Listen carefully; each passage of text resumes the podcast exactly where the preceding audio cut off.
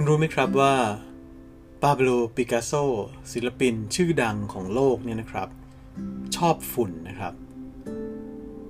เขาเคยบันทึกไว้นะครับว่าเขามักจะห้ามคนมาทำความสะอาดมาปัดฝุ่นสตูดิโอของตัวเองเสมอนะครับ ไม่ใช่เพราะว่ากลัวคนจะมาทำให้ข้าวของมัน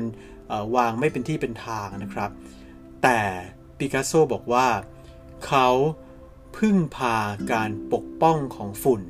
เขาบอกว่าฝุ่นคือเพื่อนของเขานะครับ เขาจะปล่อยให้ฝุ่นเนี่ยลงจับตาม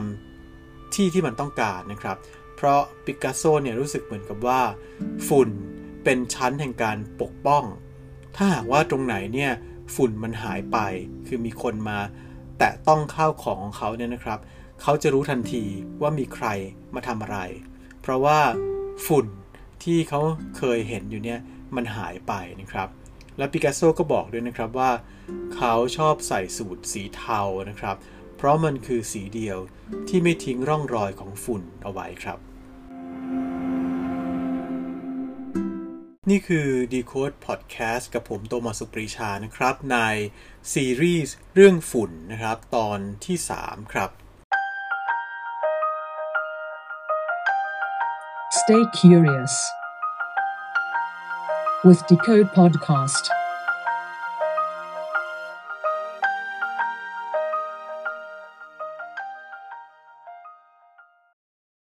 เคยสงสัยไหมครับว่าเวลาที่เราสูดลมหายใจเข้าไปหนึ่งครั้งเนี่ย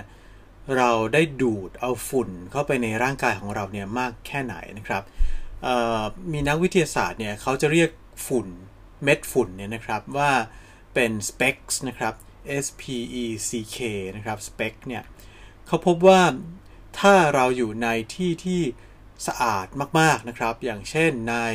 อยู่บนเทือกเขาในสวิตเซอร์แลนด์นะครับ หรือว่าอยู่ในถ้ำน้ำแข็งที่อยู่ใต้ทานน้ำแข็งอย่างเงี้ยนะครับซึ่งซึ่งเราจะรู้สึกว่าไม่มีฝุ่นเลยเนี่ยแต่ก็พบว่าในการสูดหายใจเนี่ยนะครับ เราได้ดูดเอาฝุ่นเข้าไปในร่างกายมากถึงประมาณ1 5 0 0 0 0 สเปกนะครับ ทีนี้ถ้าหากว่าเราอยู่ในที่ที่สกปรกเนี่ยอออย่างในเมืองนะครับ หรือว่าอยู่ในที่อื่นๆต่างๆนะครับ อาจจะในบนถนนอะไรก็แล้วแต่เนี่ยเราจะสูดฝุ่นเข้าไปมากกว่านั้นน่ะคือ 150,000 สเปคเนี่ยถือว่าเป็นพื้นฐานนะครับที่มันจะเข้าไปในในร่างกายเรา แต่ถ้าอยู่ในที่สกปรกเนี่ยก็อาจจะสูดฝุ่นเข้าไป มากกว่า 1 ล้านหน่วย หรือว่าหลายล้านหน่วย ก็ได้ในการสูดลมหายใจเพียงแค่ครั้งเดียวนะครับ ทีนี้ถ้าหากว่าเราพูดถึงฝุ่นที่เกิดจากธรรมชาติเนี่ยนะครับ อันดับแรกที่เราจะต้องพูดถึงเลยนะครับ ก็คือ ฝุ่นจากทะเลทรายนะครับ เพราะว่าฝุ่นจากเม็ดทรายในทะเลทรายเนี่ยมีทั้งที่ละเอียดยิบเป็นฝุ่นจิ๋วๆนะครับ แล้วก็ที่ใหญ่ขึ้นมาหน่อยจนกระทั่งเป็นเม็ดทรายนะครับ คืออย่าลืมนะครับว่าถ้าจะเป็นฝุ่นได้เนี่ยจะต้องมีขนาดประมาณ 63-66 ไมครอนนะครับ ถ้าใหญ่กว่านั้นเนี่ยจะถือว่าเป็นเม็ดทราย แต่ว่าไอ้พวกทั้งเม็ดทรายและเม็ดฝุ่นเนี่ยมันก็ได้ปลิวคว้างขึ้นไปบนท้องฟ้านะครับ จากทะเลทรายเนี่ยมากมายมหาศาลนะครับ เขาบอกว่าถ้าคำนวณเฉพาะที่เป็นฝุ่นนะครับ คือไม่นับที่เป็นทรายเนี่ย ฝุ่นที่มาจากทะเลทรายเนี่ย จะมีปริมาณมากถึง1ถึง3,000 ล้านตัน ซึ่งถ้าหากว่าเอาฝุ่นจำนวนนี้มาบรรทุกไว้บนรถไฟนะครับ ก็จะได้ขบวนรถไฟที่ยาวถึง 14 ล้านตู้นะครับ แล้วก็เอามาพันรอบโลกได้เนี่ยตรงเส้นศูนย์สูตรได้ถึง 6 รอบ เพราะฉะนั้นก็นี่ก็จะเป็นฝุ่นที่ เยอะที่สุดนะครับก็คือมาจากทะเลทราย ฝุ่นอีกประเภทหนึ่งจากธรรมชาติเนี่ยนะครับ ก็คือฝุ่นที่มาจากเกลือ อันนี้ก็จะเป็นเกล็ดเล็กๆ ยิบยิบยิบยิบนะครับที่เกิดจากคลื่นในทะเลที่มันมันซัดกระทบไปกระทบมาเนี่ยนะครับทำให้ไอ้เกลือเนี่ยมันหลุดออกมานะครับฝุ่นจากเกลือเนี่ยหรือฝุ่นเกลือเนี่ยนะครับ มีอีกประมาณปีละ 500 ล้านตันนะครับ ซึ่งก็ ก็เยอะเหมือนกันครับงั้นอะทะเลทรายก็มีฝุ่น ทะเลก็มีฝุ่น แล้วถามว่าถ้าเป็นป่าล่ะ มีฝุ่นไหมป่าเขียวๆมีต้นไม้เยอะๆเนี่ยเอาจริงๆนะครับ ต้นไม้เนี่ยก็มีฝุ่นเหมือนกันนะครับ โดยที่ฝุ่นจากต้นไม้ก็คล้าย ๆ ฝุ่นจากเศษผิวหนังของมนุษย์เนี่ยแหละครับ มันก็คือฝุ่นที่มาจากเศษซากพืชที่เน่าเปื่อยนะครับ แล้วก็การที่ต้นไม้เนี่ยมันหายใจออกมา กลายเป็นสารเคมีต่างๆเนี่ยฝุ่นจากป่าเนี่ยก็มีเหมือนกันนะครับ มีมากถึงปีละพันล้านตันนะครับ ฝุ่นธรรมชาติอีกอย่างหนึ่งที่เกิดขึ้นนะครับ ก็คือฝุ่นที่มาจากภูเขาไฟที่พ่นเท่าออกมาในแต่ละปีเนี่ยเราอาจจะเห็นว่าโหเวลาภูเขาไฟระเบิดปะทุออกมานะครับ มันจะพ่นนู่นนั่นเนี่ยมาเยอะแยะ ต้องมีฝุ่นเยอะแน่ๆนะครับ แต่จริงๆแล้วถ้าเกิดว่าเทียบเทียบกันนะครับพวกภูเขาไฟอะไรอย่างเงี้ยนะครับ มันจะปล่อยฝุ่นที่เป็นสารประกอบประเภทซัลเฟอร์เนี่ยออกมาประมาณแค่ปีละ 20-30 ล้านตันเท่านั้นเองนะครับ อันนี้ก็ถือว่าไม่เยอะเท่าไหร่ แล้วก็จริงๆยังมีฝุ่นเล็กๆ น้อยๆ อีกหลายอย่าง อย่างเช่น ฝุ่นที่เกิดจากสปอร์ของรา จากแบคทีเรียละอองเกสร หรือว่าเวลาที่แมลงมันตายอะครับ มันก็จะมีเศษซากของแมลงอย่างเช่นขาแมลงสาบปีกผีเสื้อ เศษขนออของสัตว์ป่าที่มันย่อยสลาย หรือว่าอะไรล่ะ เกล็ดงูอย่างเงี้ยครับสะเก็ดผิวหนัง จริงๆก็ของมนุษย์ด้วยของสัตว์ใหญ่ ๆ อย่างพวกช้างอะไรเงี้ยครับพวกนี้เนี่ยมันก็เป็นฝุ่นเหมือนกัน แต่ว่าไม่มีใครรู้ว่ามันมีปริมาณมากน้อย แค่ไหนนะครับ แต่คิดว่าก็คงไม่เยอะเท่าไหร่ครับแต่ฝุ่นที่น่าสนใจอีกอย่างหนึ่งนะครับ ก็คือฝุ่นที่เกิดจากการกระทำหรือกิจกรรมต่างๆ ของมนุษย์เนี่ยนะครับ ซึ่งมันอาจจะแบ่งออกเป็นได้ 2 ประเภทใหญ่ ๆ ก็คือ ฝุ่นประเภทซัลเฟอร์ซัลเฟอร์ก็คือกำมะถันนะครับ จริง ๆ มันก็เกิดจากการที่มนุษย์เนี่ยไปเผาฟอสซิลทั้งหลายนะครับ อันนี้อันหนึ่ง อันที่2เนี่ยก็คือฝุ่นที่เกิดจากไนโตรเจนนะครับ อันนี้ก็จะเกิดจากการเผาไหม้เกิดจากการทำเกษตรหรืออะไรอื่นๆนะครับ ฝุ่นซัลเฟอร์เนี่ยพบว่ามันจะเกิดขึ้นที่มนุษย์สร้างขึ้นเนี่ยนะครับ มันจะเกิดขึ้นประมาณปีละ 90 ถึงร้อยล้านตันนะครับอาจจะฟังดูเฮ้ยไม่ค่อยเยอะเท่าไหร่นะครับ สู้ฝุ่นธรรมชาติที่เกิดขึ้นอย่างเช่นฝุ่นจากทะเลทรายอย่างเงี้ยไม่ได้แต่จริง ๆ แล้วฝุ่นประเภทซัลเฟอร์เนี่ยมันอันตรายนะครับ อันตรายกว่าฝุ่นธรรมชาติต่างๆ เยอะเลยนะครับ แล้วเขาพบอย่างนี้ครับ พบว่าถ้าเทียบกันเนี่ยเขาพบว่า 1 เม็ดฝุ่น อย่าลืมนะครับว่าเม็ดฝุ่นคือสเปกเนี่ยหเม็ดฝุ่นซัลเฟอร์ที่เกิดจากธรรมชาติ เช่น ฝุ่นซัลเฟอร์ที่มาจากภูเขาไฟระเบิดอย่างเงี้ยครับ จริงๆแล้วมีเพื่อนเป็นฝุ่นซัลเฟอร์ที่มนุษย์สร้างขึ้นนะครับหรือเกิดจากกิจกรรมของมนุษย์เนี่ย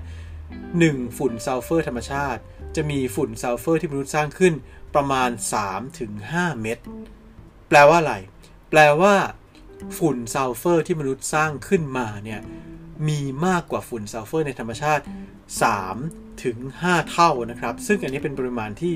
เยอะมาก แล้วฝุ่นจากซัลเฟอร์นี่แหละที่มันก็เป็นอันตรายนะครับ มากกว่าฝุ่นจากทะเลทราย หรือฝุ่นที่เกิดจากเศษซากแมลงหรือผิวหนังนะครับ เพราะว่าอย่างที่รู้ว่าซัลเฟอร์เนี่ยมันก็เป็นสารประกอบที่อาจจะทำให้เกิดอะไรต่อมีอะไรได้เกิดโรคต่างๆ ขึ้นมาได้ได้เยอะเลยนะครับ ส่วนฝุ่นที่เกิดจากไนโตรเจนเนี่ยก็มาจากการเผาไหม้อีกเหมือนกันนะครับ แล้วเมื่อรวมๆกันแล้วเนี่ยนะครับทั้งฝุ่นที่เกิดจากไนโตรเจน แล้วก็ฝุ่นที่เกิดจากซัลเฟอร์เนี่ยมันคือฝุ่นครึ่งหนึ่งที่มีอยู่ในโลกปัจจุบันเนี่ยเป็นฝุ่นที่เกิดจากน้ำมือมนุษย์เราเนี่ยแหละครับ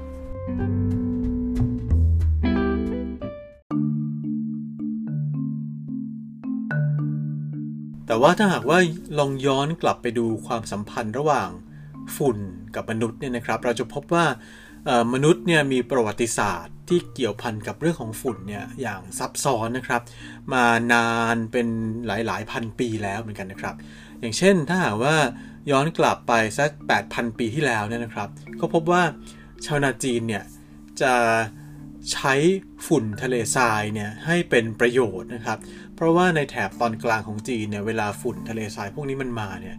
มันจะหอบกันมาเป็นภูเขาเลากา เป็นเหมือนเมฆฝุ่นที่สูงหลายร้อยฟุตเนี่ยนะครับ ก็จริงๆ แล้วจริง ๆ คล้าย ๆ กับเวลาน้ำท่วมภาคกลางของไทยเหมือนกันนะครับ เพราะว่าน้ำที่ท่วมเนี่ยมันพาฝุ่นมาในรูปของตะกอนเหมือนกัน ทีนี้ทั้งฝุ่นแบบที่มากับน้ำเนี่ยหรือว่าฝุ่นที่มา เป็นภูเขาลมพัดมาเนี่ยจนกระทั่งเหมือนแบบหอบมาเนี่ยนะครับ มันมีสารอาหารต่างๆ ซ่อนอยู่นะครับ เพราะฉะนั้นพายุฝุ่นที่มาทางอากาศ หรือว่าน้ำหลากที่พาตะกอนมา ซึ่งมันดูเหมือนว่าน่ากลัว หรือว่าคนสมัยใหม่รู้สึกว่าโหน่ารำคาญจังเลยเนี่ยจริงๆแล้วเป็นประโยชน์นะครับ เพราะว่ามันทำให้การเพาะปลูกต่างๆเนี่ยมันมันดีขึ้นนะครับ ชาวเมโสโปเตเมียเองเนี่ยก็มีความสัมพันธ์พิเศษกับฝุ่นนะครับ โดยที่เขาจะเอาฝุ่นเนี่ยมาอัด แล้วก็เอามาเผาที่ความร้อนสูงนะครับ จนกระทั่งเกิดเป็นก้อนหินนะครับ มีการค้นพบนะครับเมืองโบราณนะครับในแถบนั้น ซึ่งมันก็อยู่ในในในถิ่นที่มันค่อนข้างแห้งแล้งเนี่ยนะครับ ก็จะมี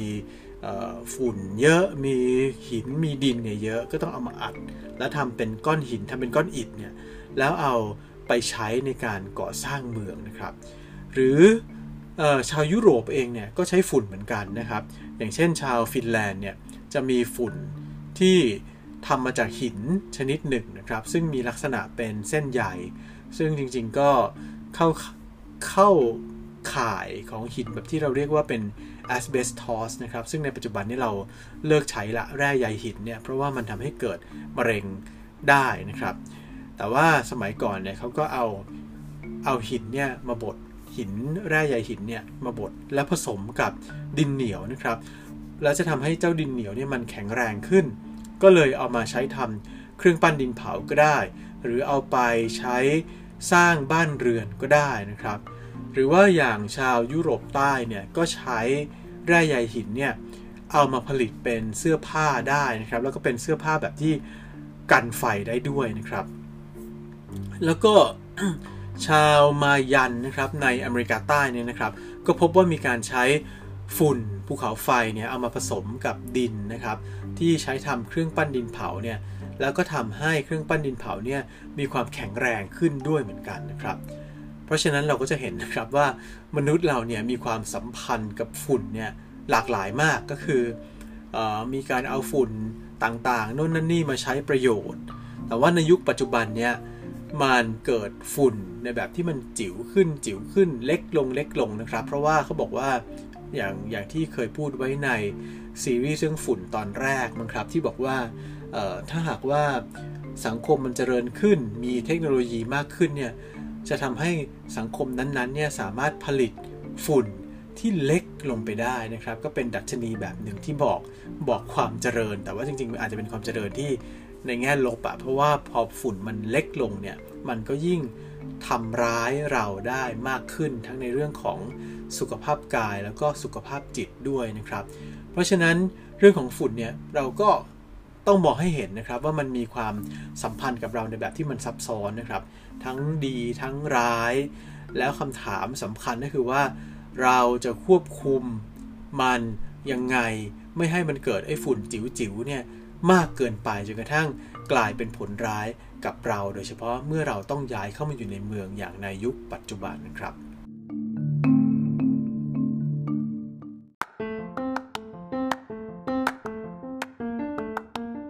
แถมท้ายเรื่องฝุ่นให้อีกนิดนะครับสำหรับคนที่เบื่อการที่จะต้องมาทำความสะอาดใบพัดของพัดลมนะครับ เพราะว่าเ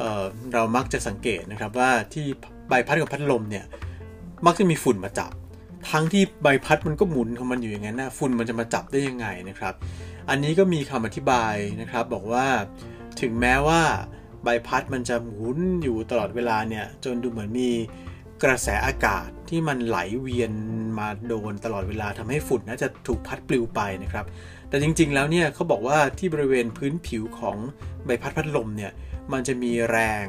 ที่เรียกว่าแรงหนืดนะครับ หรือว่า viscous force นะครับเกิดขึ้นนะครับทำให้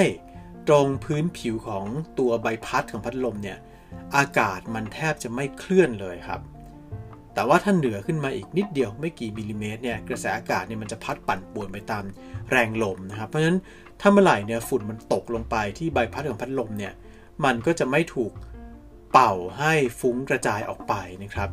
โดยที่ฝุ่นที่จะตกลงไปจับกับใบพัดของพัดลมได้เนี่ยก็มักจะเป็นฝุ่นที่มีขนาดใหญ่นะครับ ส่วนฝุ่นขนาดเล็กเนี่ยจะถูกพัดปลิวง่ายกว่า แล้วฝุ่นขนาดใหญ่เนี่ยมันจะมีแรงเฉื่อยมากกว่าด้วยนะครับ มันก็เลยถูกกระแสอากาศดูดเข้าไปปะทะกับใบพัดของพัดลม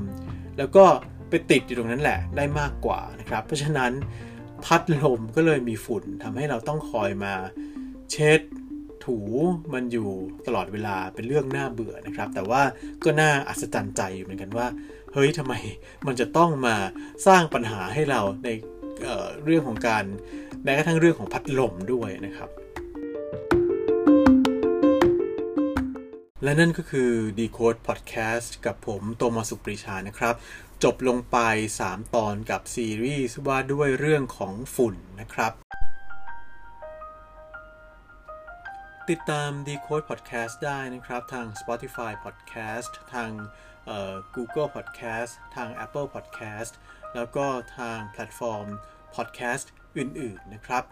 สำหรับในคราวนี้นะครับ ก็ต้องขอลาไปก่อนครับ สวัสดีครับ